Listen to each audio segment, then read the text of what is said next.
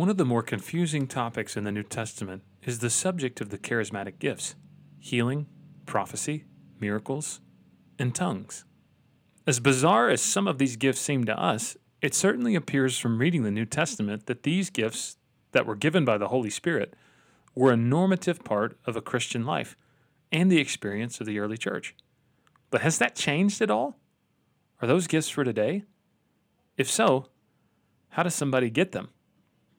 And what does it mean to be baptized in the Holy Spirit or filled with the Holy Spirit? And if you don't speak in tongues, does that mean something's wrong with you?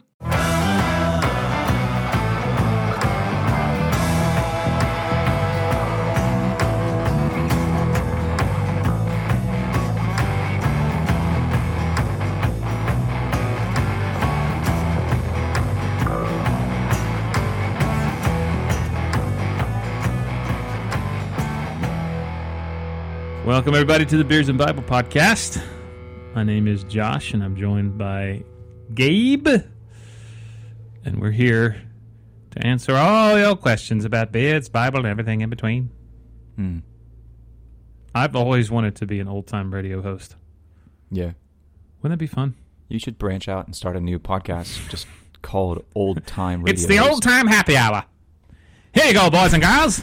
Everybody gather around your phonographs. The old time happy hour. Now we got a little ditty from a little from a young man just out of Birmingham.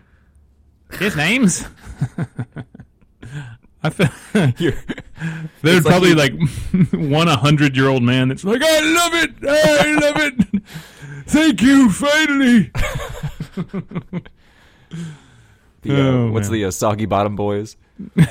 yeah. Oh man, that's a great movie. Oh brother, where art thou? Uh, Yeah. I feel like, It's I I belong in that era. I was Yeah. I was misplaced. yeah. Uh, it's like you've been practicing that voice for years now. You know, here's what it was. All right, I'll just I'll just confess this to everybody.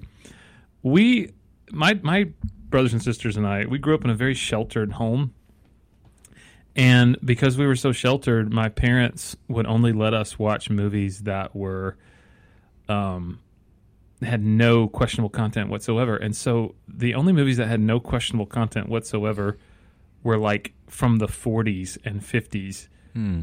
So like the Little Rascals Yeah. and Charlie Chaplin and I mean seriously like I grew up watching that stuff and so I always would like wonder like mom and dad why don't we have a milkman um you know cuz like all, the old sitcoms there's like a milkman that came by the house and you know there's the dad with the pipe and all right honey thanks for dinner you know that kind of thing Yeah. Yeah. and then I realized that it the year was 1992, and that's not how the world worked. Hmm. But I didn't realize that till much later. So anyway, that stuff gets in you really, really early on, and yeah. So you you don't practice that in the shower, like or anything. you know? Uh, I can neither confirm nor deny that. yeah. There's a lot of talking to myself that happens throughout the given day. You, you Hmm. talk to yourself, don't you? Yeah, I do. Um, Yeah. It's more of like a keep it between myself and I, that kind of voice. I don't let outside of. But um, You, you don't just randomly practice your old time no, 1930s radio DJ voice. No, no. Oh, okay. That's just though. me. Yeah.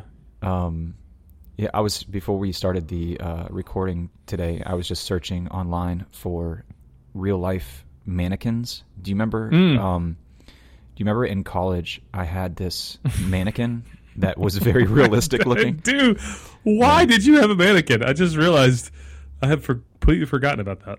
Um, when Did I you was get a it from Target? No, no, no. When I was a senior in high school, we took a trip to Colorado as a family, and I went to this yard sale, and we were looking for like we were grossly ill prepared for, uh, you know, going skiing or whatever we did. I don't know. We went hiking and backpacking or something, and we didn't have anything, so we were like, let's go to yard sale and see if they can sell us if we can find some like camping equipment or something because we flew there. We didn't have a lot of room to pack stuff, so me and my 18 year old wisdom find this real life mannequin sitting in, this yard sale for fifty dollars, but the catch was I didn't have any room for anything else in my suitcase other than this mannequin. So I had to like give everything to Goodwill and fit this mannequin. I paid 50 bucks for him and he was so realistic looking. He was like, he wasn't like a mannequin, like a stiff mannequin you would see in like a grocery store or um, Yeah. like a, like a retail store.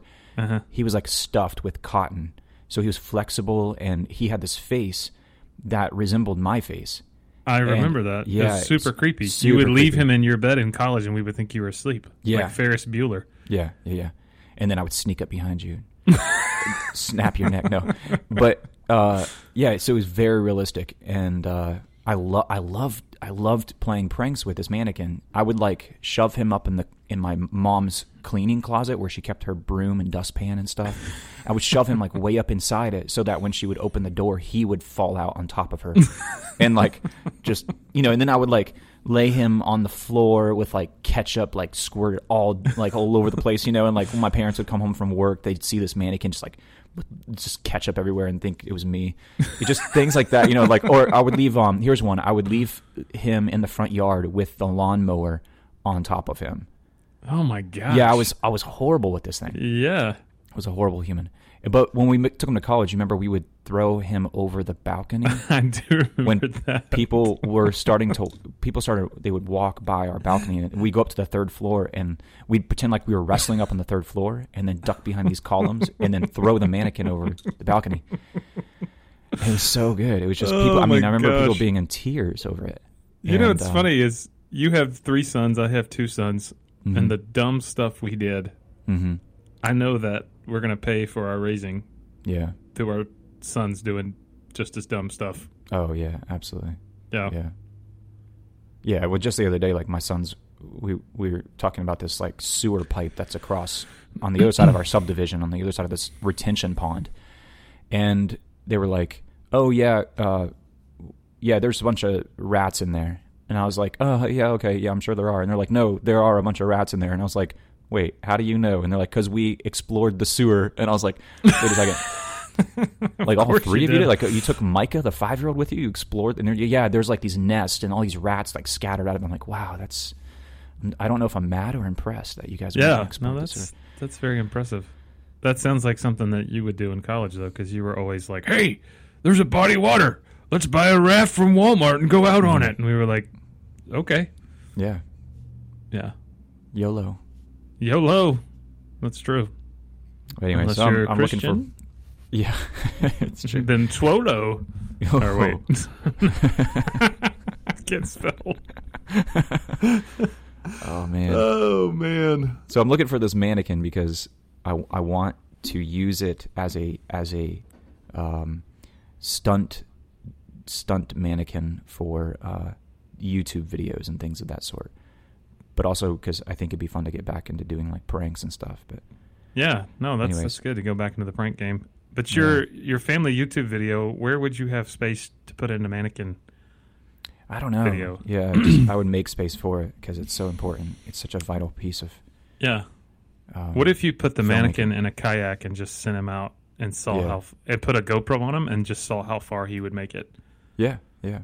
Well, one time I, I did set him on this big rock in the middle of a river, and there was a bridge that crossed over, and I just left him there for like an entire day, and I put him like face down on the on the rock, you know, and um, just to see what would happen. And no one ever stopped and like checked on this what appeared to be a body laying on a rock in the middle of a river. but yeah, Oh man, yeah. So that was just kind of reliving the past, looking at these yeah, mannequins. And that's stuff. good. That's Yeah. good.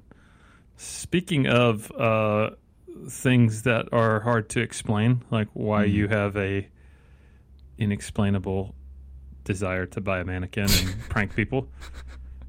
Um, we're talking today about things that are difficult, I think, for some people to wrap their brains around, and that is, of course, the charismatic gifts or spiritual gifts of a kind of nature that are uh, a little bit more bizarre, I think, for some people, depending on your church background.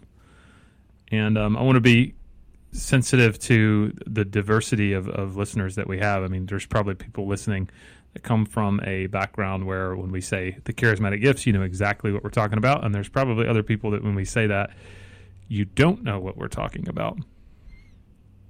So when we are having this conversation today and we talk about charismatic gifts, we're, we're specifically talking about are these gifts that the Bible talks about called the gift of tongues, the gift of miracles, the gift of prophecy, and the gift of healing. And it seems like what we read about in the New Testament is that these manifestations of the Holy Spirit were kind of a normal part of the Christian experience in the early church. And so there are some streams of Christianity that still believe that these are a normal part of the Christian experience and have a place in the church. And depending on your church background, you either have seen that to be true or that sounds really, really bizarre and crazy to you.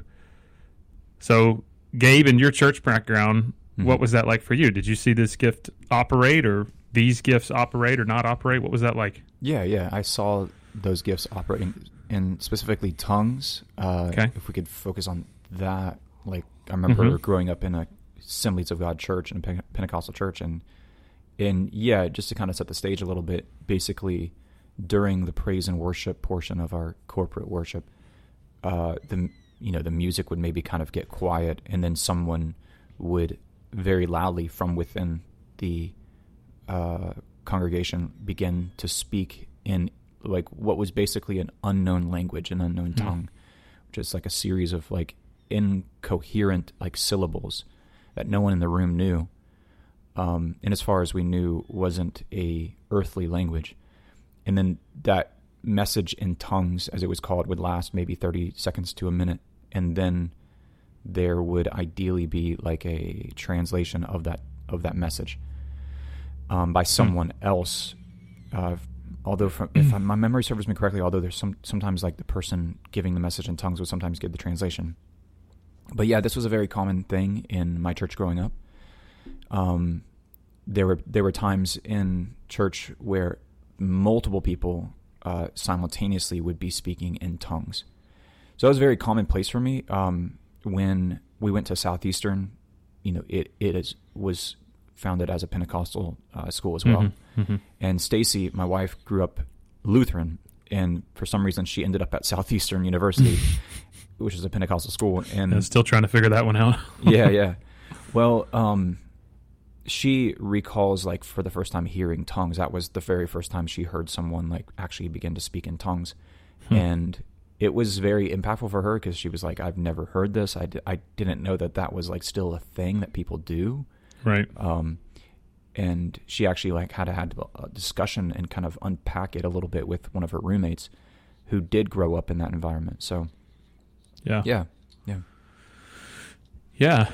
Um, I think in my church background, you know, I've talked about this before on the podcast. I, I kind of grew up as a mutt. I mean, we were in Baptist churches, Methodist churches, Bible churches, um, had some dealings with the charismatic movement, so I saw the gift of tongues uh, at an early age, but it was never like a normal thing. It was always like going to a. My mom was a, a worship leader and a worship coordinator, so sometimes we'd go to like a tent revival mm-hmm. with a Pentecostal church in town, and so she would sing, and then they'd have an altar time, and you'd see people speaking in tongues there, and so you know my parents were never against it. They were always like, well, you know, this is some people believe the Holy Spirit does, but I never really saw it as a like normal everyday thing until I went to Southeastern, which was mm-hmm. a Pentecostal mm-hmm. college and yeah, so that was really different for me and I think it was different as it seemed like people could just kind of turn it on and turn it off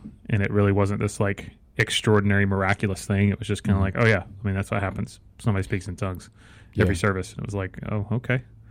Well, and, and additionally, like, you know, I kind of had to step back and, which I encourage everyone to do, and kind of audit their beliefs and their convictions uh, against the Bible and what it says about those things. So, yeah, like anything within our faith, uh, things get either blown out of proportion or counterfeited or mm-hmm. hijacked for personal gain or pride or whatever. And so, yeah, looking back, at some of the experiences and um, memories I have of, of people speaking in tongues. I can see how there were some things that were unbiblical in their yeah. execution, and yep. um, yeah. So I've had to go back and just study the Bible from for for its own sake and say, okay, what does the Bible say about this topic? And then how does that impact my life? And, and, and especially how does that impact how I lead a congregation now? Yeah. So in your current church, how do you mm-hmm. how do you see this gift operate? I mean, how do how do you, think some of the Christians around you in your church kind of feel about it? Mm. Well, because we practice Messianic Judaism and I attend a Messianic Jewish congregation that is comprised, oddly enough, of mostly non-Jews. Um, the vast majority are are not were not raised in a Jewish home. Um, they're all coming from different walks of life and different denominational backgrounds, either you know Pentecostal, charismatic, uh, Methodist, um, Lutheran, Catholic. We have agnostics, former agnostics. Um, mm so so people of all different walks of life and you're kind of intersecting those those paths are intersecting at our congregation meanwhile we're like saying okay we're going to express our faith in a way that um, it, it is modeled after biblical or first century Judaism rooted in the belief that Jesus is the Messiah promised to Israel so that that is that is a very interesting dynamic to say the least. So the sure. the idea of tongues doesn't really manifest itself in our corporate worship settings in a very in in a public way at all that I have seen. Um, partly because uh, we don't really have a. If you if you were to attend our service, you would understand a little bit better. It's like a it's a very liturgical and and probably more structured service than mm-hmm. what most charismatics are used to. Sure. So there isn't like this moment where there's just kind of like this soaking worship, like very long, drawn out kind of praise and worship, where there is this opportunity to give a message in public in tongues. So if that were the case, that may happen, um, and you know that that would be that would be interesting as we navigate what it looks like to express this gift of the Spirit that, this, that the Holy Spirit gives us. Um, but yeah, I'm curious to see and curious to hear from you how that plays out in your corporate worship as well. Yeah, um, I, I'm I'm kind of our church is kind of like yours in the sense of people come from all types of backgrounds to our church, um, and we are non-denominational. But if you wanted to put us in a tribe, we'd probably be more of a Bible church than anything else. Mm-hmm. Um, so I think one of the ways that we have seen this gift operate and not operate is if you come to one of our weekend services, you're probably never going to see somebody stand up and give a message in tongues. Um, mm-hmm. In the 10 years that I have been a part of our church, I think that's happened only a couple of times.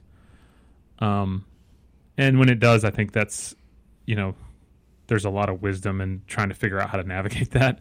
Mm-hmm but if you come to like one of our prayer nights or you come to a prayer meeting, you might see somebody in that prayer meeting who prays, and as they're praying just to them and the Lord, if you sit close enough to them, you might hear them mm-hmm.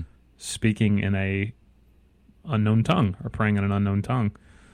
Um, and then if you go to a life group and go to a prayer group, you might hear somebody praying for someone else and say, man, I just feel like the Lord has given me this for you and I just want to share this with you. And we would kind of understand that as, as maybe a gift of prophecy in that moment.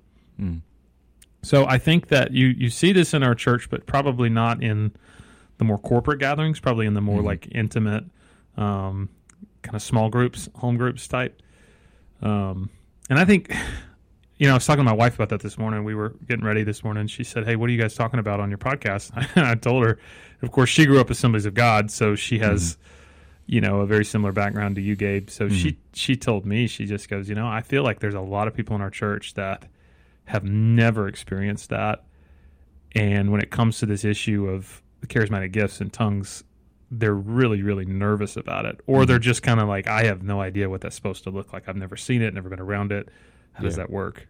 you know so you know I, I, think there's a lot of diversity in our church about it mm-hmm. um, some people who have never experienced it and kind of don't really feel like it's biblical some people who uh, have never experienced it and are open to it and then other people who have experienced it and feel like it's supposed to be a normal part of their christian life yeah and i think i think the assemblies of god in particular the denomination in which i grew up overemphasize the gift of tongues. Um, Yes, agreed. look at it and analyze it biblically speaking.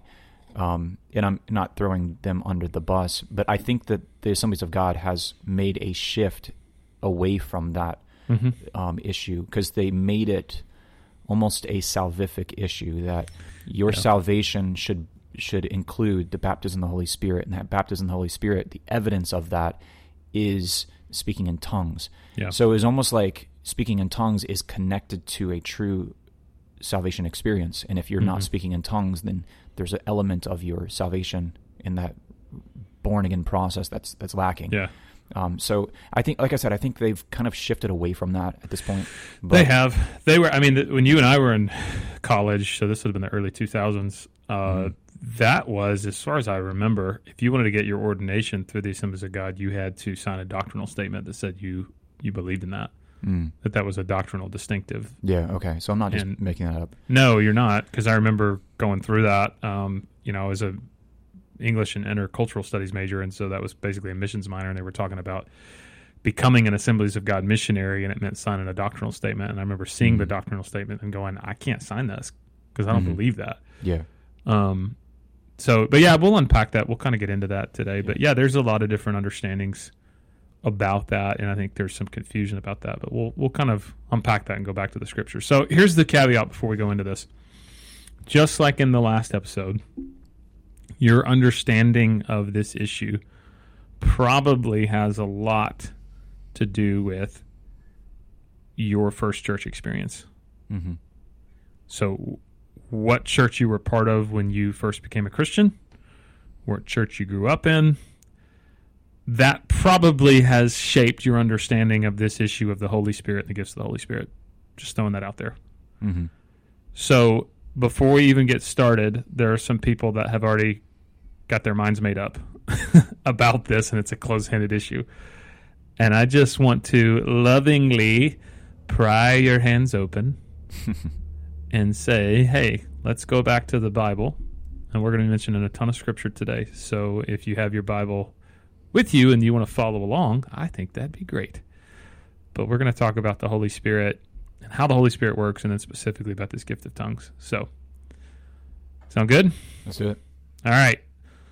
So the big question I think we got to start with before we even begin all this is who is the Holy Spirit? I think for some people they see the Holy Spirit as kind of a retired author, like he inspired the Bible and then he went and retired somewhere on the beach. Mm. Uh, that's not my term. That's David Young, who we had on the podcast a little while ago. He just wrote an amazing book about the Holy Spirit, by the way, and it just came out. And if you are interested in a good book about the Holy Spirit, I can't remember the name of it, but I read an advanced copy and it's great. So anyway, shout out to Dr. David Young. Uh, but the Holy Spirit is not some retired author that was active back in the first century and then he's retired because he already wrote the Bible. He is God, the third person of the Trinity. He is a divine being with a mind, emotions, and a will. And the Holy Spirit works in the lives of believers in three major areas. The first is through regeneration. So Jesus said in John 3 5, Truly I say to you, unless one is born of the Spirit, he cannot enter into the kingdom of God. And then the promise that we read about in the book of Ezekiel is that God says, I will give you a new heart and put a new spirit in you. I will remove from you your heart of stone and give you a heart of flesh. So when we come to Christ, we repent of our sin, we put our hope and faith and trust in Christ, something happens, and it's the Holy Spirit regenerates us, gives us a new heart. We are born anew into the kingdom through the Holy Spirit, and we cannot become a Christian apart from the Holy Spirit. Does that make sense? Hmm Yeah. Well, and then that spirit, like if you read on Ezekiel twenty six thirty six, that that spirit, when he says, "I put a new spirit in you," um, it prompts us to, out of our own volition, want to obey His word. Yeah, absolutely. So, in a sense, we can't do this is Romans 8. We can't do the will of God unless the Spirit of God is in us. Mm-hmm. Like, if we're living just according to the flesh, if we're trying to be a good Boy Scout, trying to be a, a moral person, we're Mhm. unable to do it. We have to have the Holy Spirit changing us, regenerating us, um, giving us a rebirth in order to be someone who wants to obey the law of God. We can't do it on our own. And so that's the first work that the Holy Spirit does. Um, but then something else that we see in the scriptures is that the Holy Spirit indwells the people of God. Or another word for that is the Holy Spirit fills the people of God. So, like, there's this picture in the Old Testament, and, and Gabe, you could probably speak about this more, of the Spirit of God indwelling the tabernacle and the temple. And the presence of God was there in the temple and the tabernacle. And that's how the people of Israel knew that the God of Israel was who he says he was, is that the presence of God was there. But the Bible says in 1 Corinthians 6:19 that our bodies are now the temple of the Holy Spirit. Um, just like the presence of God was there in the tabernacle in the temple, and the presence of God was in the ark. Now we have that indwelling Holy Spirit of God in us. Um, Ephesians 1 says that in him you also, when you heard the word of truth, the gospel of salvation, and believed in him, were sealed with the promised Holy Spirit, who is the guarantee of our inheritance until we require possession of it. That's Ephesians 1 13 and 14. So it's this picture that we are indwelt by, we are filled by um, the Holy Spirit of God. And that's a that's an amazing thing. Yeah, you know the the anytime we see God's presence manifest, it's always represented by fire. Hmm. And you know, like there was a pillar of fire that that dwelt above the tabernacle, and later above the temple. That was the what we call in Hebrew the Shekhinah, the the Shekinah, and it would reside. That's that's God's presence. He's like, I'm going to use a physical element to represent my presence, and that element is fire. Hmm. So when we see that individualized in Acts chapter two, um, you know, in the day of Pentecost, um, that fire is kind of like individualized and comes to rest in each one of the believers and it's like that that we're like being it's almost like the, the temple being decentralized into each and hmm. every believer and now paul picks up on that basically in 1 corinthians 6 like you said and saying you know that your body is a temple your body is the dwelling place of that fire so to speak hmm. so almost like um, that pillar of fire that the people of israel saw in the wilderness and then also the the fire in the temple from the altar, that kind of thing. Yeah, yeah, huh. yeah. And you know the the ancient tradition is that when God descended on Mount Sinai to give the Ten Commandments, to give the law on Mount Sinai, that um, the the it, uses the Hebrew that they saw lapadim. Lapadim are like torches, and the ancient tradition is that these tongues or these torches of fire actually rolled down the mountain and surrounded the camp of Israel. Hmm. And that's what really freaked them out, and they were really terrified by that. But it was yeah. also ancient tradition that when God spoke from the mountain, that His voice simultaneously broke into 70 different languages for all the mixed multitude standing at the mountain to be able to understand. So wow. it's like the very beginnings of this, um, you know, reversal of of of Babylon, you could say, and the scattering mm-hmm. of the languages, but also a precursor to what would happen in Acts chapter two. Yeah, that's fascinating. So the Holy Spirit indwells us, but the Holy Spirit also empowers us as believers for service and to live the victorious Christian life. Mm-hmm. So Jesus in the book of Acts said to the apostles, You will receive power when the Holy Spirit has come upon you, and you will be my witnesses in Jerusalem and all Judea and Samaria and to the end of the earth. And then we read all through the New Testament, especially the, the letters of Paul, about the work of the Spirit. And in Romans 8, Paul says the Spirit helps us in our weaknesses. We don't know how to pray as we ought, but the Spirit Himself intercedes for us with groanings too deep for words. And then in 1 Corinthians 2.13, and we impart this in words not taught by human wisdom, but taught by the Spirit, interpreting spiritual truths to those who are spiritual. So this like picture of we can't live the Christian life unless we are being empowered by the Spirit. Mm-hmm. We can't serve God in ministry. We don't have the kind of boldness in our own flesh. We don't have the kind of wisdom and clarity to present the gospel to people and love people and point to Jesus in our own flesh. We need the power of the Spirit for all of that. We can't do it without the Spirit. Um, and I think a lot of people unfortunately miss that. You know that this is all about just kind of muscling up and and us just trying to get there through our own strength. You know. Yeah, and I think that's. You know, I'm looking at Acts four and teaching on Acts four this week, and it's you know you you hit on boldness and the Holy Spirit. One of the the main functional roles of the Holy Spirit is to give us the ability to speak the message of the gospel, clear, clearly articulate the message of the gospel, and to do it with boldness, even when we know it's going to cost us something great. You know, like yeah. that's that's what we see Peter and John doing and the other apostles doing in Acts four. And they go back and they pray and they say, Wow, we, we just faced some of the, the first persecution of our movement and immediately what they do they don't pray for the persecution to go away they don't pray that their movement would become mainstream and accepted by the religious authorities they pray f- for that the holy spirit would give them boldness i think it's really Wow. fascinating Yeah, that is.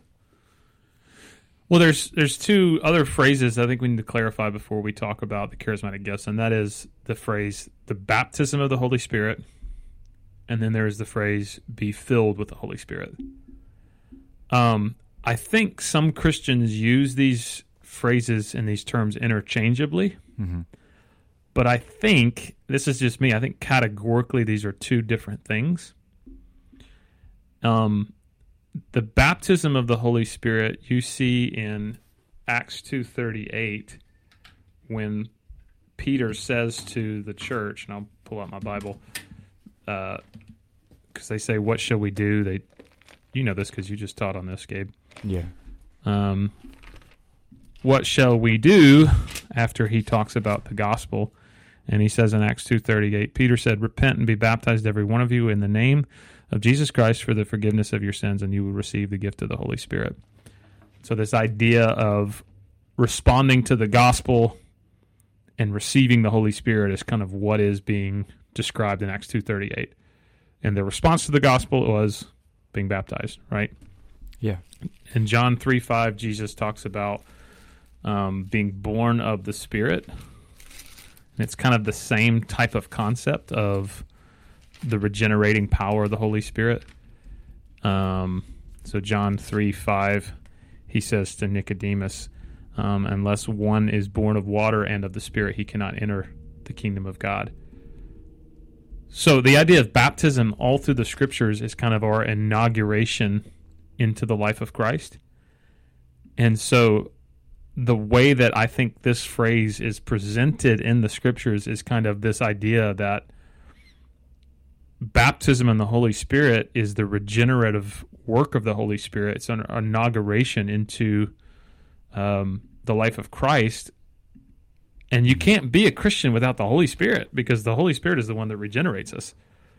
So when people say, "Hey, come get the baptism of the Holy Spirit," I know you're saved. You were saved a long time ago, but now you need to be baptized in the Holy Spirit. I don't think they're using that phrase correctly. I just don't, Mm. because baptism is always described as immersion, Mhm. like we are dipped in, we are covered by, we're introduced to, um, and I think what Jesus was describing is, and Acts two thirty eight is describing as beginning and being inaugurated in, into the life of Christ through the Holy Spirit. Does that make sense? Yeah, and one of the things we do to help differentiate the two with people who are new believers coming into our congregation is that we will. Um, this this is kind of an old ancient tradition from a, a text called the Didache, and basically what they would do back then in, in the first and second century is they would immerse people in water, then bring them up, and then all of the congregation and the community would come and lay hands on them and pray for the baptism of the Holy Spirit at that point. Mm. So we see in like Acts 8 and Acts 9, Acts 19, it says, When Paul had laid his hands upon them, the Holy Spirit came on them and they began speaking with tongues and prophesying. So we, you know, every time you see someone being baptized in the Holy Spirit, like in Acts 8 and 9 and 19, it's connected with the idea of laying hands on them. So, Hmm. um, you know, we do that. We will baptize in water. We'll walk up and just right there, we're all, you know, there present. We'll all gather around.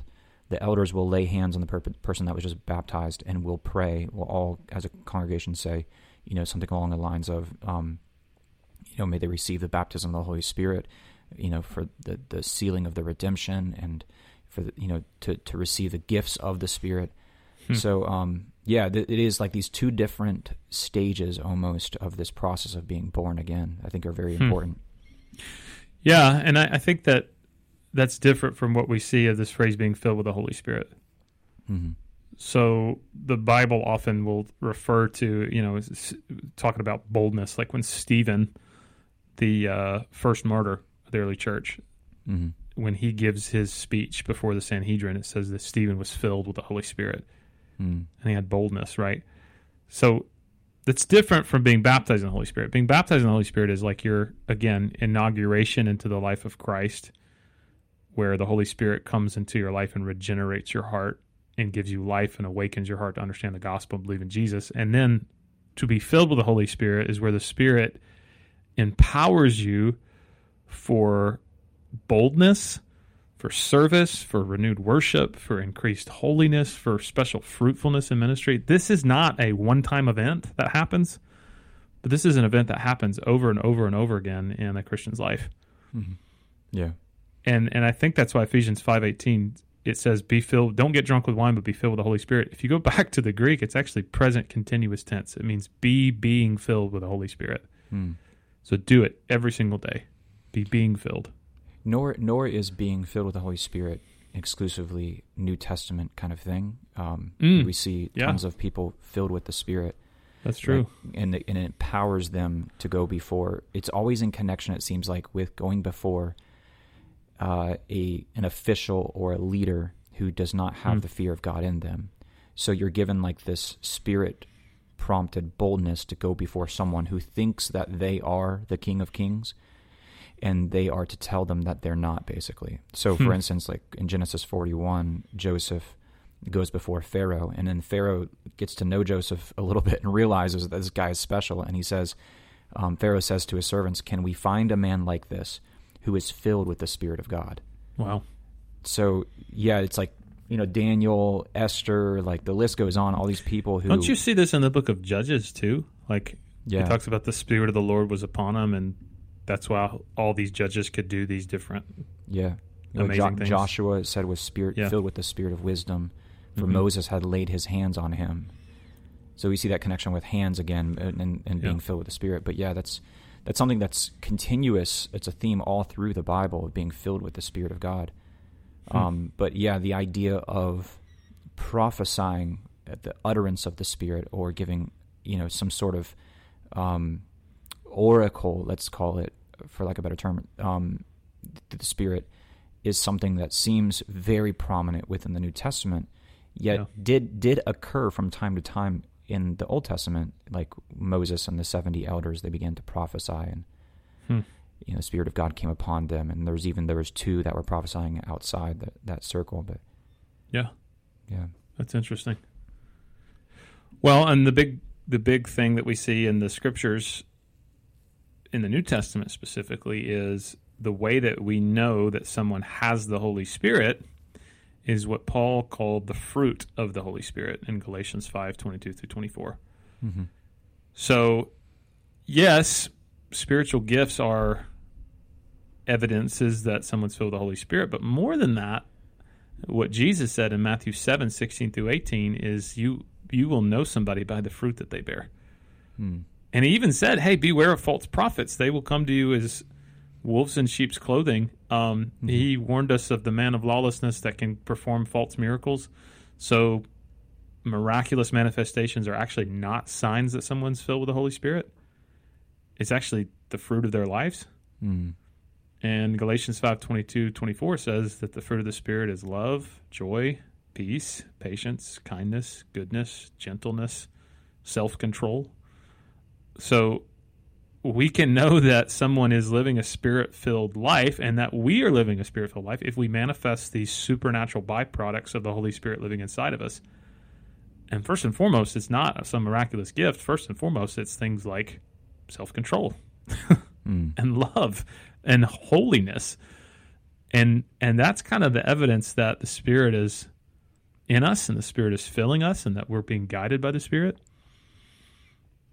and i think that's something that um for fear of throwing a denomination under the bus i think that's something that i wish would have been more emphasized in the pentecostal world when i was in it Mm.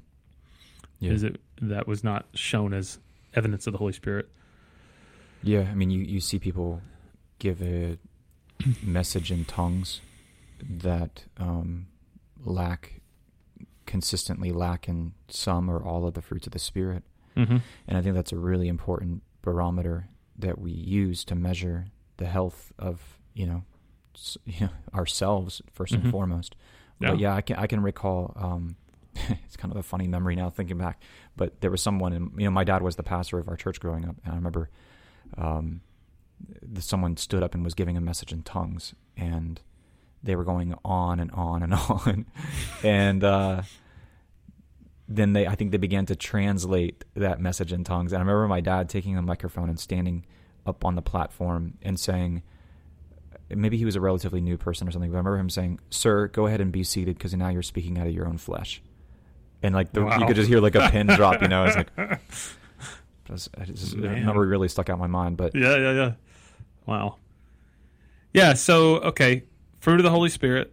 That's the evidence. Jesus says you'll know them by their fruit, right? You don't see an orange tree producing apples. mm, So somebody is saying, "Hey, I'm a Christian and I'm just filled with the, filled with the Spirit," and yet they're producing not love, joy, peace, patience. Kind of then they're they're not. Doesn't matter what they say.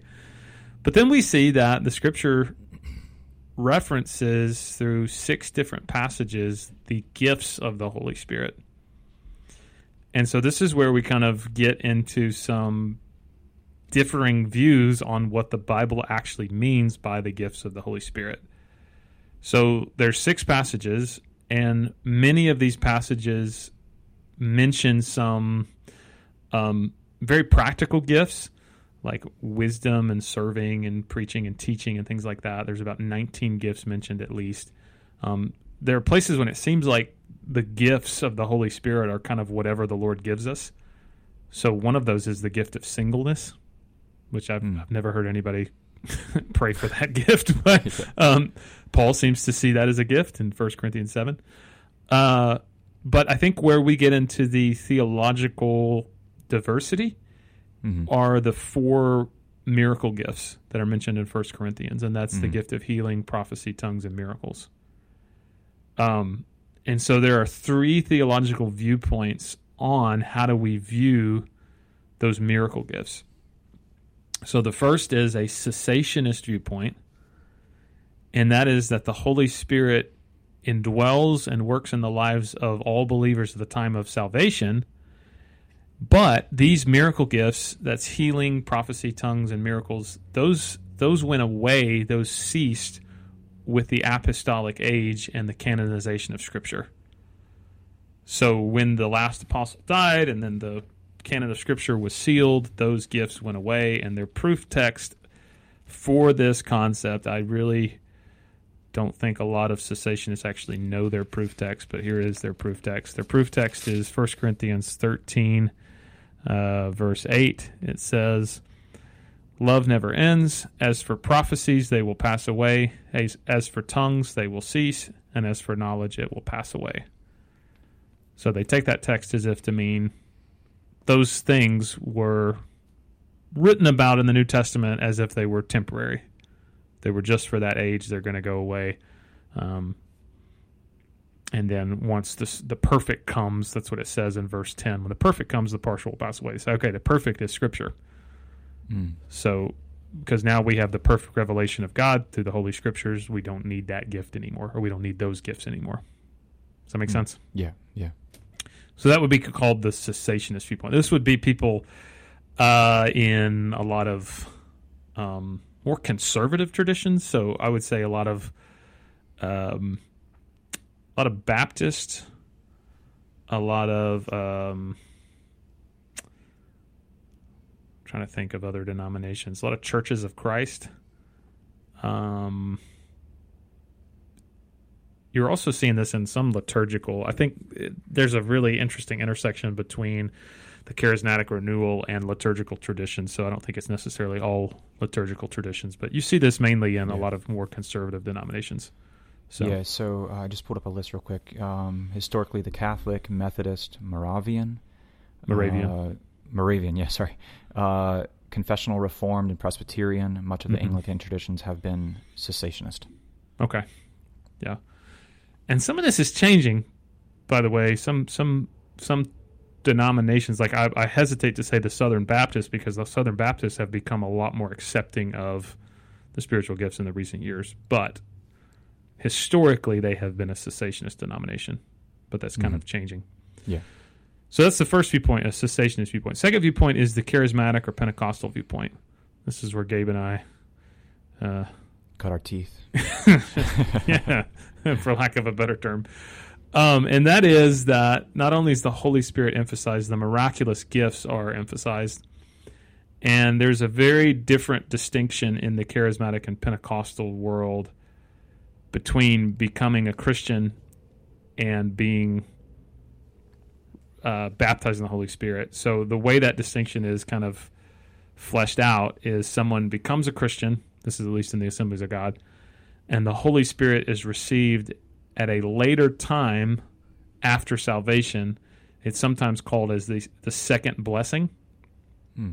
and tongues are seen as the evidence that the Holy Spirit has filled someone. And the proof text of this is usually the book of Acts, Acts 2 4 is one. Um, and again, that's the day of Pentecost, that when the Holy Spirit, um, let's see, Acts 2 4, it says, And they were all filled with the Holy Spirit and began to speak in other tongues as the Spirit gave them utterance. So, if you and and okay, so in some Pentecostal denominations, it's seen as you get you got to get filled with the Holy Spirit, and then you're filled with the Holy Spirit, and you get your prayer language, you get your tongue, and that's that's a sign that you have the Holy Spirit. Some Pentecostal denominations go so far as to say, unless you have spoken in tongues, you're not saved. You're not born again. hmm You have to speak in tongues, or you're not born again, because you can't be born again without the Holy Spirit. Yeah, and this is really prevalent, I think, in in like the word of faith circles. It is. Um, Mhm. You know, just you you have a, um, y- you're now given this supernatural ability, and you need to exercise that publicly, um, which which has a grain of truth in it, but the but the way in which um, it's overemphasized and demonstrated is is often unbiblical. hmm Well, and something my wife and I were talking about this morning is when you grow up in that world, there are two categories of Christians. There are Christians, and then there are super Christians. And Mm. if you speak in tongues, you're a super Christian. You've got all that God has for you. And if you don't speak in tongues, or can't speak in tongues, or never have spoken in tongues, or belong to a tradition that does not speak in tongues, then you're just you're middle of the line. I mean, you're Mhm. not you're nothing special. You're not cream of the crop. But we speak in tongues, so we are cream of the crop. Mm. We know the Lord and we know the power of God, and you don't. so nanny nanny boo boo. Um, we were in a Pentecostal prayer service one time. It was when we were on a mission trip, and it was uh, this was a couple years ago. This wasn't that long ago. And um, somebody came in to our missions team and was like, "Hey, has everybody received the baptism?" And Jenny and I were like, "Oh gosh," because we knew exactly where this was Oh, going. man. And um, you know, we had some kids from our like youth group from our church that were kind of like, "What's the baptism?" And Jenny and I looked at them because we know they they all knew the Lord. They'd all been baptized. They all were walking Mhm. with Jesus. They all been born again. We're like, "Yep, they've received the baptism." And like they have, and we're like, "Yep." And like, okay, because if you've not received the baptism, you're like Mario without the mushroom. But then if you receive the baptism, and what they meant by that is if you start speaking in tongues, then you become like Mario with the mushroom. Mm. I'm like, man, what a prideful and arrogant way of viewing this spiritual gift. Mhm. And what a way to get people to fake that spiritual gift if they've not really received that spiritual gift. To Yeah, tell them just- that You you saved yourselves like six hours there. yeah, exactly. Just go ahead and say it, yeah. So we've got the cessationist view, we've got the charismatic and Pentecostal view, and then the third view is the continuationist view, and that is that the Holy Spirit uh, comes into believers on the day of redemption. So when they are saved, when they come to know the Lord, they are filled with the Holy Spirit, or they're baptized in the Holy Spirit, rather. Um, but continual and fresh indwellings are sought, and so someone that holds the continuationist view basically believes that miracle gifts are still available, but not everybody will manifest them. So they're distributed to different members of the church as God sees fit. So not everybody's going to speak in tongues, not everybody's going to prophesy, not everybody's going to work miracles. It's it's a gift that God gives as He sees fit, and not everybody has to do it. Um, so that is kind of three broad views, and of course, you're going to see tremendous amount of nuances Mm-hmm. within those views. Um, So where do where do you fall? um, I'm probably more in the continuationist camp. Hmm.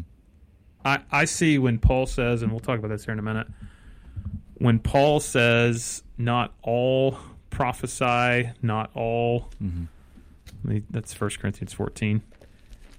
He's asking a rhetorical question to this church about does everybody have the same gifts?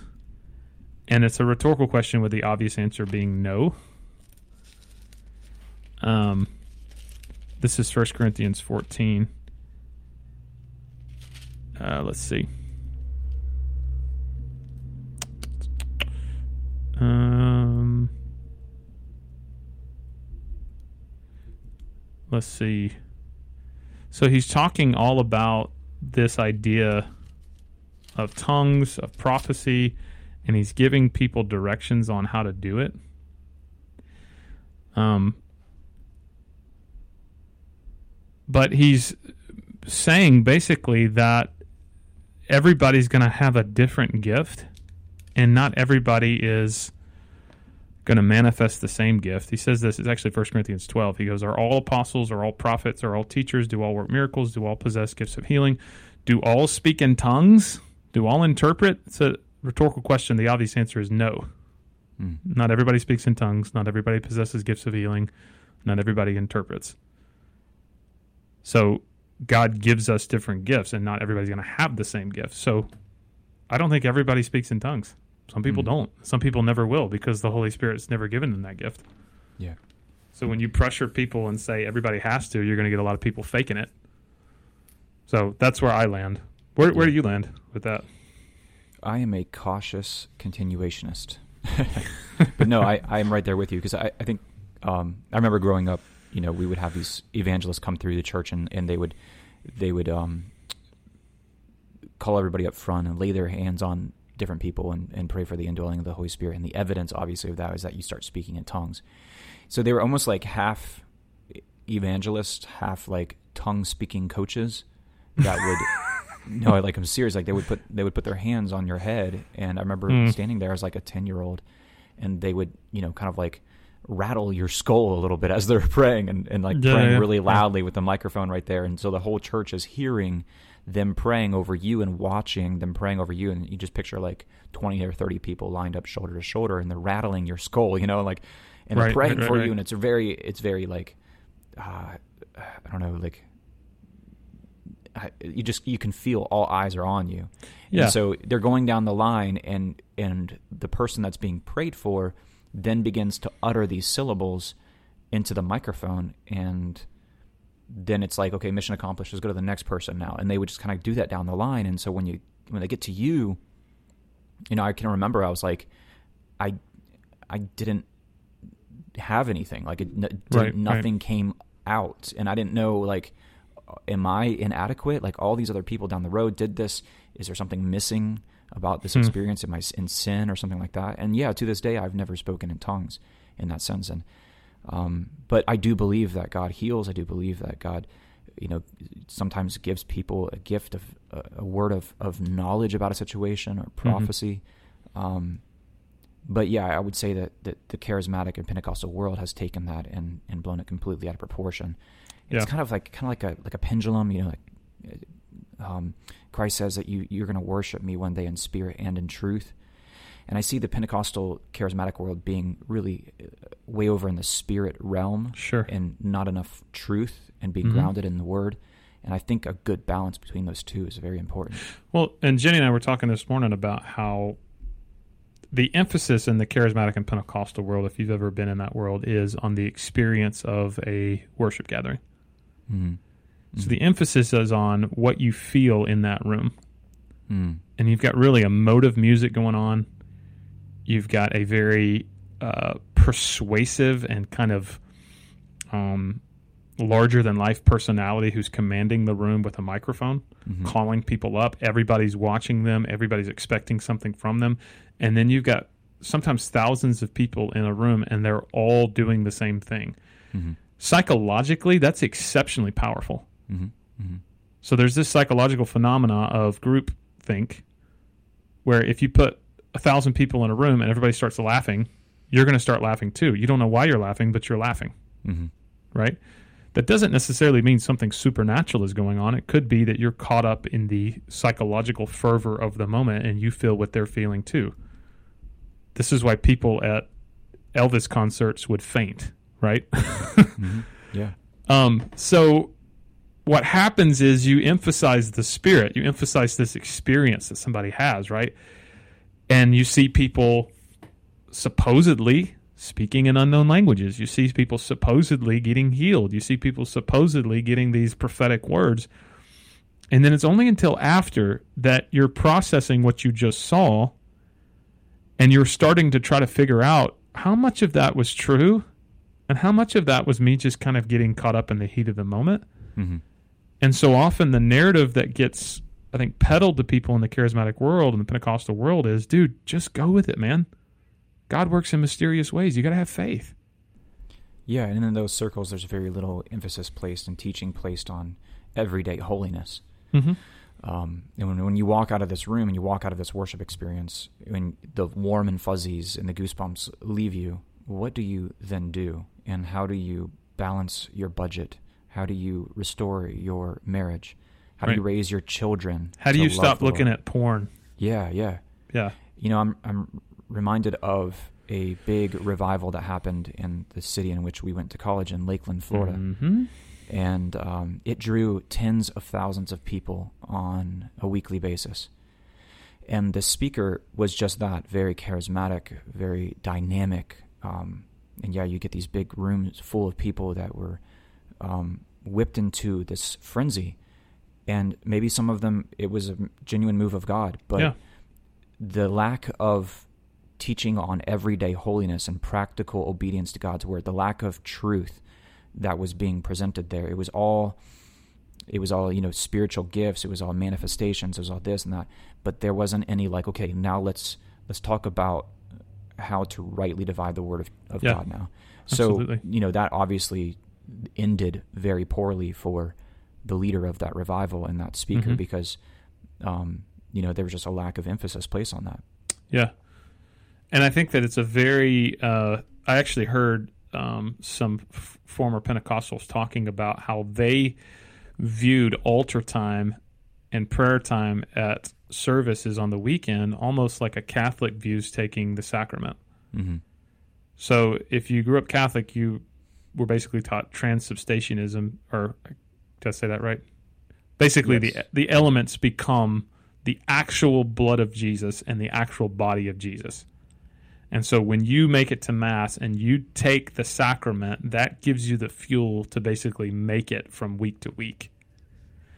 And these two Pentecostal guys were talking on a podcast about how they started to view altar time and worship time in a service as that Mm. That. They couldn't explain it. They couldn't put it into words. They could, i mean Yeah. it just didn't make sense not even categorically with the bible but they had this transformative transcendent experience on the weekends and it was almost like that's the only place they started feeling god. They couldn't feel god on a monday Mm. in their car driving to work. They couldn't feel god when they sat down on tuesday morning on the couch with their bible. It was man i can't i can't wait to get back to service. I need to feel that again. Yeah. Well, it reminds me of another personal story. I used to have a guy come over, and he would, on his way to work, he would stop at my house, and we would pray really early in the morning. We we just sit at my dining room table and pray together, and um, yeah, we just spent that time, uh, you know, maybe 20, 30 minutes in prayer, and then he would he would go to work, maybe eat quick breakfast and go to work. But at the conclusion of most of the prayers that we we would spend t- time together, um, he would say something along the lines of. I, I got something out of that today, or I felt Mm. that today, or he would say, I, I didn't really feel that today. And it got to a point where I was like, well, man, I don't know that spending time in prayer is about you feeling something or not feeling something, or getting something or not getting something. It's a very uber charismatic way of looking at spending time in prayer. Um, it's a very selfish way of looking at spending Sure. time in prayer.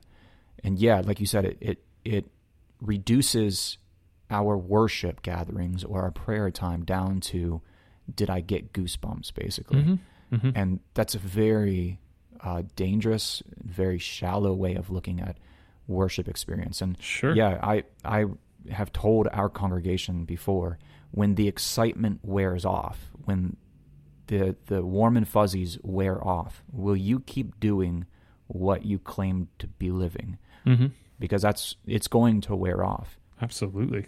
And if you're fully convinced that it's truth, that it's the word of God, um, you'll do it even if it, you know, is just feels mundane, if it feels routine, you'll do that.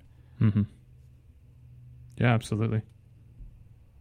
So the gift of tongues is, like Gabe explained, uh, this understanding of someone speaking in an unknown language that no one in the room knows. And you see this in the scriptures in a couple places. Uh, you first see this in the book of Acts, chapter 2, verses 6 through 12, when at the day of Pentecost, the Holy Spirit came and rested on the apostles. And it says they spoke in tongues as the Spirit gave them utterance. Um, the word in the Greek that is used for tongues is actually the word dialectico. And that is an actual human language. Mm. So what happened in Acts 2 was these people, the apostles, began to speak in actual human languages and spilled out on the streets and everybody there in Jerusalem for Pentecost heard the gospel being proclaimed in their own language. It was not a you know an utterance of an unknown language. It was an actual language and people that heard them speaking said, "I'm hearing the gospel in my language. How can this be?" And it was a sign to the people that were unbelievers that Jesus was the Messiah and to that day 3000 people were added to the number of the church. Mm. So that isn't really what you see at Pentecostal worship services. You don't see somebody getting up and most of the time speaking in a utterance of Mandarin Chinese or an utterance of Spanish or an utterance of Portuguese, right? What you see more of is what's described in 1 Corinthians 14 2, and that is a heavenly language for personal prayer. And the word that's used in 1 Corinthians 14 2 is not dialectico, it is glossa. And that means the tongue or a language. So it's kind of used interchangeably to describe either someone's tongue or a language. And so that's where we get the word glossolalia, which is this phenomena of speaking in an unknown heavenly language. And so um, this is what Paul says. I'm just going to read it. 1 Corinthians 14 2, he's talking about um, speaking in a tongue. Let's see. 1 Corinthians 14 2 he says, For one who speaks in a tongue speaks not to men, but to God. For no one understands him, but he utters mysteries in the Spirit. And so it's this kind of understanding of someone that is speaking to the Lord, praying to the Lord, speaking in a way that is uttering mysteries of the Spirit, but people aren't really understanding what they're saying, but it's a way of connecting with God. Does that make sense? Mm-hmm. Yeah. So the the example of Acts two and the events happening in Acts two are very practical. God is bridging linguistic barriers for the sake of all those pilgrims coming up to Jerusalem that year are then going to take that gospel and those events and disseminate them all around the places from whence they came. You know, in Mhm. Asia Minor and North Africa and and into Europe even. So that they're very practical. But it seems like in First Corinthians 14, there's almost this different, like, very Mhm. intimate language between you and God that you're praying. It's like a it's like a prayer. It's like a language of prayer almost. Yeah. Yeah, and and he says also in 1 Corinthians 14 verse 22, tongues are a sign not for believers but for unbelievers. Um so almost as if like the gift of tongues is this ability either to speak this tongue of angels that's 1 corinthians 13 1 or a natural language a tongue of this earth um, to either connect with the lord just like a private prayer language that's between us and the lord or to do what happened in acts 2 to proclaim the gospel to someone who like you said bridging linguistic gaps so how I have seen, and this is just me personally, how I have seen this gift play out um, in day to day. I really think that there are times when God might give a missionary reaching an unreached people group this supernatural ability to communicate with them via a language they might not know. Or God may give a missionary or a Bible translator special grace to know and understand language for the purpose of continuing the work of evangelism. Mm-hmm. Um, Well, it's if you think of it, it's like a the Holy Spirit um, undoing elements of the the confusion uh, started in, in Tower of Babel. mhm. So God interacted our, with our language very first, you know, in the Tower of Babel, and He scattered all these languages and confused the languages of the people. And it's like the Holy Spirit is then working to regather these languages and, and allow through, even though these languages have been scattered, the gospel can then go forth through the gift of speaking in those different dialectos. So, my wife and I went on a mission trip to El Salvador back in 2014, I think. And I studied Spanish all through high school. I studied Spanish in college, but I hadn't used my Spanish in close to probably 10 years at that point. And uh, we were there praying, and um, man, I was just like asking God. I was like, God, I don't really know how this is supposed to work, but would you give me a special grace this week to know and understand Spanish so that I can do the work you're calling us to do, which was evangelism, which was, um, you know, preaching the gospel, doing kids programs and stuff like that. And I can't really explain it, but the next day we were on the bus to go to a church somewhere to to do a service, and I could understand Spanish better than I did the day before. And Mm. I could speak Spanish better than I did the day before. I'm not saying that I became fluent overnight, but I became a lot more in touch with the training I had received in Spanish than I was before that trip. And somebody might say, "Oh, it's just because you were immersed around the language." Yet, And I was like, "Yeah, maybe." Hmm. But maybe it was the Holy Spirit of the living God giving me this ability and giving me this special grace to know and understand this language better so that I could do the work of evangelism for that week. And I really do think that is categorically what Paul is talking about when he says it's a sign for unbelievers. It's this ability that God gives us to kind of, that you said, bridge this linguistic gap so that we can continue the work of the Lord. hmm Yeah, it's almost it's almost like man was trying to build this tower for the sake of gaining a name for themselves. God scattered that. Now he's ready to build a name for himself, and Mhm. he will then regather these languages or cross these linguis- linguistic barriers to do that. Yeah. Yeah, you, you hear stories like that, you know, happening where people will, um, you know, hear hear someone preaching and they're like, "Wow, I didn't know they were completely fluent in Arabic." And you know, the, the Arabic speaker is like, "I didn't know they were completely fluent in Arabic." And then someone will be like, "No, they they don't know a lick of Arabic. What are you talking about?" Well, I heard right. them preaching completely fluent in Arabic, and Yeah. so yeah, you hear stories like that happening. It's like, wow, it's it's really fascinating. Absolutely. Well, and then I think that the the gift that Paul is talking about, where it's the heavenly language of personal prayer, it is this gift of speaking in a heavenly unknown language for the purpose of connecting that person with God and edifying themselves personally. Mm. And there's a category for that in the scriptures. Like we read 1 Corinthians 14 2. Um, they're praying to God. Uh, Paul says, Though I speak with the tongue of men and angels in 1 Corinthians 13 1. Um, that's a very that's a mystery to me. I'm not quite sure why God would use that as a way of people Mhm. connecting with him, but it seems like categorically that is what's going on. hmm But then there's a separate gift that the scriptures give interpretation of tongues. This is mentioned in two different places 1 Corinthians 14, 27, 28, and 1 Corinthians 14, 13. And it's a separate gift of the Spirit for speaking in tongues. And it is basically somebody that gives a word of tongues during a service. God might give someone else an interpretation of that. What, what is it that the Lord is saying to the congregation of people gathered there um, through this person's interpretation? So that's a it's a different gift. hmm So the big question, and I think this is where you see a lot of diversity theologically, is who gets the gift.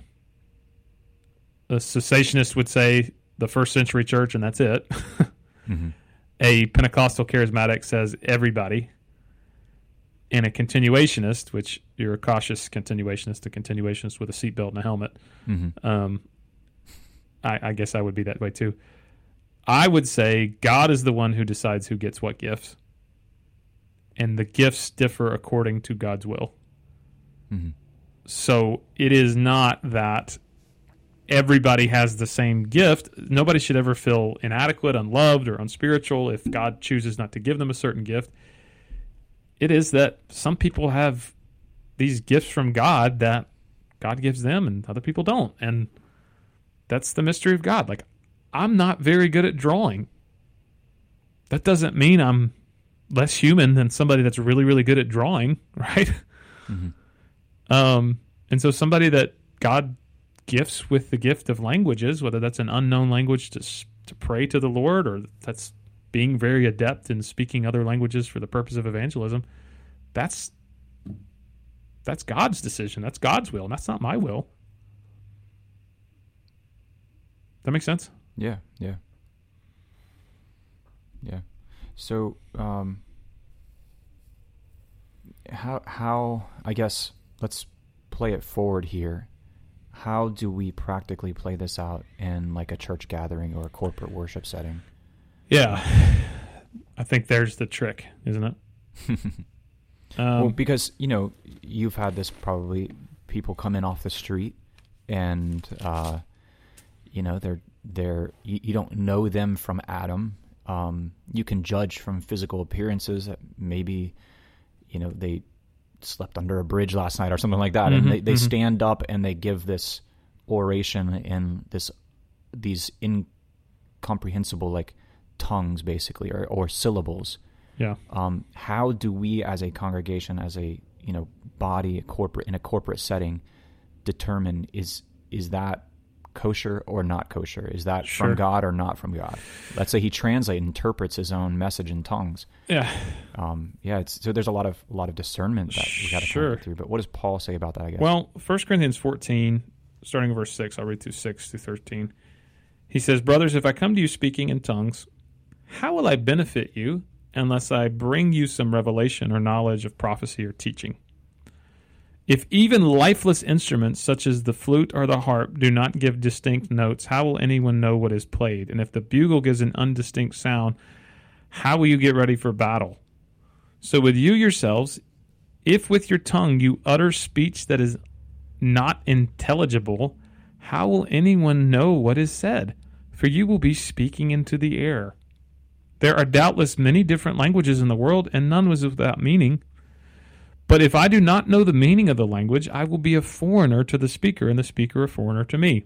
So with yourselves, since you are eager for manifestations of the Spirit, strive to excel in building up the church. Therefore, or because of all these things, one who speaks in a tongue should pray that he may interpret. For if I pray in a tongue, my spirit prays, but my mind is unfruitful.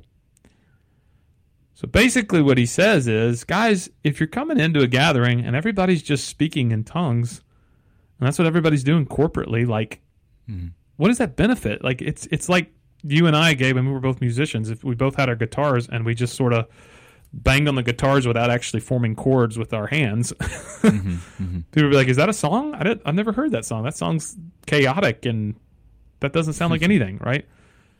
And so Paul like gives some very very specific guidelines. The first is he says there has to be an interpreter. That's verse thirteen. The second is it should be always to build up believers, not to show off.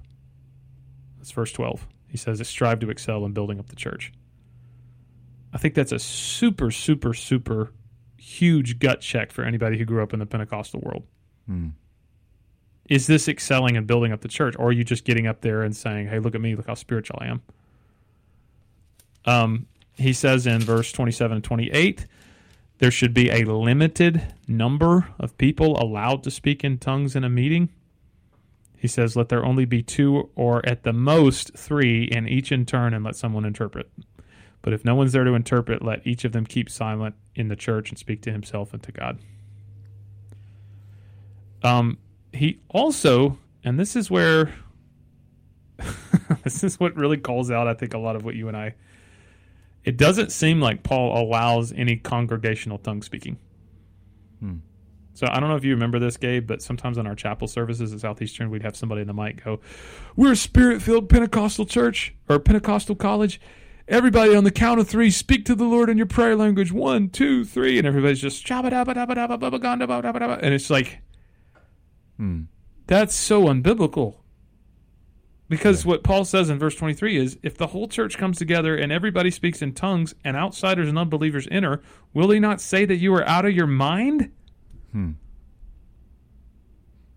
So, like, um, yeah, if you've never been to a Pentecostal church and you walk in and everybody's speaking gibberish, you're going to think these people are crazy.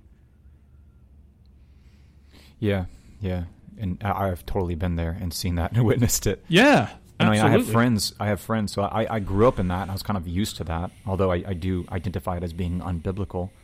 Um, But I've been exposed to that numerous times. But I have friends who, um, a couple of years back, they visited an Assembly of God church, or no, I, I take that back. I don't know what denomination it was, but it was something kind of um, more old line of Pentecostal, and they were shocked by what they saw because they had never been Yeah. exposed to that ever. And so I was kind of chuckling. I was like, yeah, you know, that's that's you know on the on the more fringier side of of how I grew up in in attending church. Mm-hmm. Um, and it was gave me a great opportunity to kind of unpack that a little bit for them and say, you know, what was biblical, what was unbiblical about this, you know, and and Right. talk through that a little bit. So, Yeah. Something else Paul says is this gift is controllable. mm, He says in verse 32 the spirits of prophets are subject to the prophets. So if somebody's like, man, I just couldn't help it, the Lord just started working and I just started barking like a dog, you know, and it's like, no. What does it mean by the spirits of the prophets are subject to the prophets? That means God's given you a mind and common sense and good manners to be able to know, no, that's disruptive. I'm not doing that hmm right? Um, so it's controllable by by the speaker. It's the spirit of the prophets is subject to the prophets, so it's never to be used in a distracting or disruptive manner. Um, and then Mhm. Paul says this in verse thirty-three and forty: God is not a God of confusion, but of peace. In verse forty, he says, "All things should be done decently and in order." mm, So if you walk in a worship gathering and people are on all fours mooing like cows and and you- you're laughing, but it's happened, right? And somebody's somebody's you know yelling and somebody's got a shofar and they're blowing it and everybody's just screaming and somebody's running the aisles, right? mm, I would see that as a direct violation of the word of God. yeah, That church is in disobedience and rebellion against God's holy word. God is not a God of confusion, he's a God of peace. That when somebody comes in that's an unbeliever and outsider, they should not go, Are these people mentally unsound? They should say, Man, I feel the peace of God in this place. Have you ever heard of people uh, running the church? Oh, of course. Yeah, you hop in the pews and run in the church. Yeah. Like basically where everyone gets up and simultaneously like starts sprinting sprint, yeah. around the the pews. And the real agile ones stand up on the pews and start hopping them. yeah. Uh, yeah, yeah, yeah. Yeah, it's so funny how, especially in, the, especially the, I think it's the Appalachian culture in America, how the Pentecostalism has kind of bred this whole other, uh, yeah, display of being filled by the Spirit. I'm going to put air quotes there, but yeah, you, everything between drinking strychnine, handling snakes, to to hopping pews, Yeah, you know. yeah. and- That's an evidence that you're filled with the Spirit. I'm like, man, where is that in the Scripture? Because that is not biblical at all.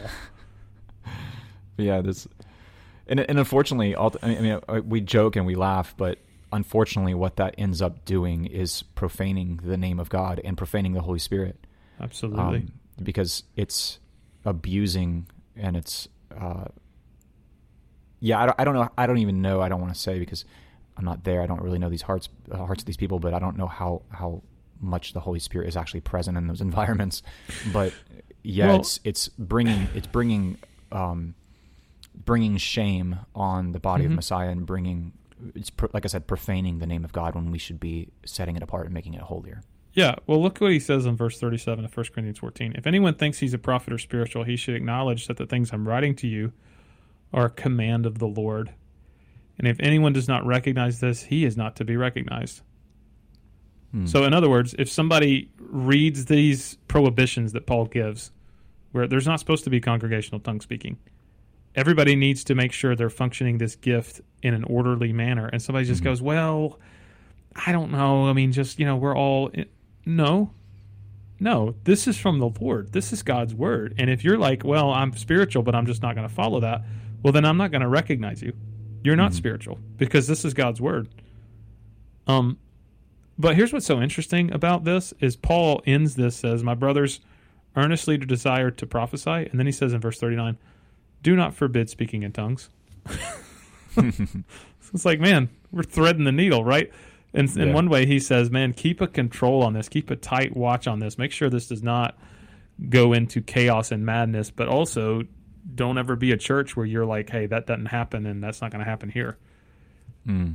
And so that's I a wish I wish Paul just made a few YouTube videos for us, just kind of explaining in more detail what he's saying. yeah. What do you mean by that, Paul? Yeah, tell us a little bit more. Yeah. I do have like a running mental list of questions I would like to ask the Apostle Paul. Yeah. Like, can you give me a little bit more clarification on castrating themselves? Like, what was the deal with that? like, were you serious Yeah. there? Were Like- you serious? Is that yeah? Do you really want people to do that? Yeah. One of the things that we talk about, this is totally not to do with anything. Uh, we were studying Second Thessalonians. We just finished as a church, and we did it in our small group. And at the end, he says, "This is how I write. See what large letters I have written with my hands." Hmm. And we started talking about this theory that many biblical scholars hold to that Paul's eyesight might have been Mhm. really, really, really bad. Yeah. Yeah. I've heard that as well. And well, you know, that's like a thing um, within, especially like uh, the ultra Orthodox Jews in these really tight knit Jewish communities, is they have very poor eyesight later in their life Hmm. because they study the Torah all day and they study all these like Jewish texts and Yeah. stuff, and so they just like literally all day they're studying these texts Mm. and their eyes are straining and you know many times in like poorly lit environments um, but that is a, that is like a thing people study um, eye doctors study those communities because um, they learn a lot about what causes like you know eyesight loss and stuff so yeah i think it's very Yeah. possible Yeah, and it was pretty interesting. We were talking about how there's a part where Paul speaks to the high priest and he doesn't know it's the high priest and he gets slapped. oh yeah, And he goes, Well, I didn't know that was the high priest. Well, how did he not know that was the high priest? He should have been able to know. Well, if he'd had poor- eyesight, maybe not. And then there's Cool. another part in Acts 28, I think, where he's throwing sticks on a fire and he thinks it's a stick, but it's a viper oh, that goes and bites his hand. yeah And then uh, again, at the end of his letters, he always uses a scribe to write his letters, but at the end of his Mhm. letters, he's like, I'm signing this. They're really big letters. This is just how I write. And so you're like, huh. I wonder, I wonder. if he like you know like my five year old writes his name Micah like in these big crayon letters and Right. I wonder if like Paul would like write P A E Yeah, yeah, yeah, yeah. big Well, giant letters Let me read you the end of Second Thessalonians. This is what we were laughing about in our group because it just seems really defensive. We were like, why is Paul so defensive? Um, Hmm. But he says, uh, let me read it. He says, Paul, I, Paul, write this greeting with my own hand. This is the sign of genuineness in every letter of mine. It is the way I write. And I just laughed about that. I'm like, that's just kind of funny. Like, it's the way I write, guys. Stop. You know, like, stop making fun of me. It's just the way I write, you know? But then when we started talking about, well, maybe he had poor eyesight. Maybe that's why he didn't write well. And I maybe that's why he said that, you know? Yeah, but remember, he had his road Damascus experience, right? And he was legitimately blinded. Yeah. But wasn't that sight restored to him? That's what it it Or says. partially the restored scales fell off of his eyes. In uh, I think that's Acts nine. So did he like go partially blind again, or did he just never fully regain his eyesight? I don't know. I mean, that, that's a very fascinating. Again, we're like getting into speculative Yeah, but I I never theology, but um, I never pieced those other instances together where. And I mean, he does talk about how there's like a thorn in his side, maybe. exactly. Um, yeah. Huh. Well, it does say Acts eighteen or Acts nine verse eighteen. It says something like scales fell from his eyes and he regained his sight. Hmm. But it doesn't. I mean, maybe that was a partial regaining of his sight. I don't know. You Yeah. know, I, Yeah. I don't know. And maybe that was like a way to remind him of his vision of Jesus the rest of his life. You know, who knows? I mean, I don't. Again, uh, we'll never know what his thorn in his flesh is, and I think he doesn't say it specifically, so that we can all kind of relate to. Oh yeah, I've got a thorn in my Yeah. flesh too. You know, Yeah, so who it's knows? interesting though. Yeah, it is. Well, cool. Well, Gabe, do you want me to pray for you right now that you receive the gift of tongues? I, it's been uh, we're pushing the time we're pushing the time on these further out every You time know we what? do a podcast. I don't feel bad about it anymore because I've been listening to the rise and fall of Mars Hill, Yeah. and the last two episodes were two and a half hours, and I listened to both episodes that were two and a half hours long, and I was like, you know what? If Mike Cosper and Christianity Today, Christianity Today can put out two and a half hour podcast episodes, I'm not going to feel bad for going over the one hour mark in Beards and Bible. So Yeah. Well, there's like two different types of podcast listeners. There's like the quick 15 minute podcast, and there's like I want a three hour podcast. Like, like the so the entire time I'm mowing my yard, I can listen to one episode. Yeah, yeah, yeah. yeah. So, So I guess we're we're kind of have a foot in either side, but we're leaning towards the three hour I podcast. guess, yeah. Anyway, hey, thank you guys for for listening and for sticking with us through all this. And uh, man, if you got questions or comments, or you want to just talk about this, or maybe if you're local and you want to take somebody out to lunch or coffee and chat about this, man, I'd love to have more conversations with you about this, and um, or, or with Gabe if you're local with Gabe too. I'm sure he would love to have conversations about it. But uh, reach out to us, send us an email, send us a Facebook message, and uh, thank you guys so much for listening. And uh, we will see you guys next time. Happy holidays, everybody.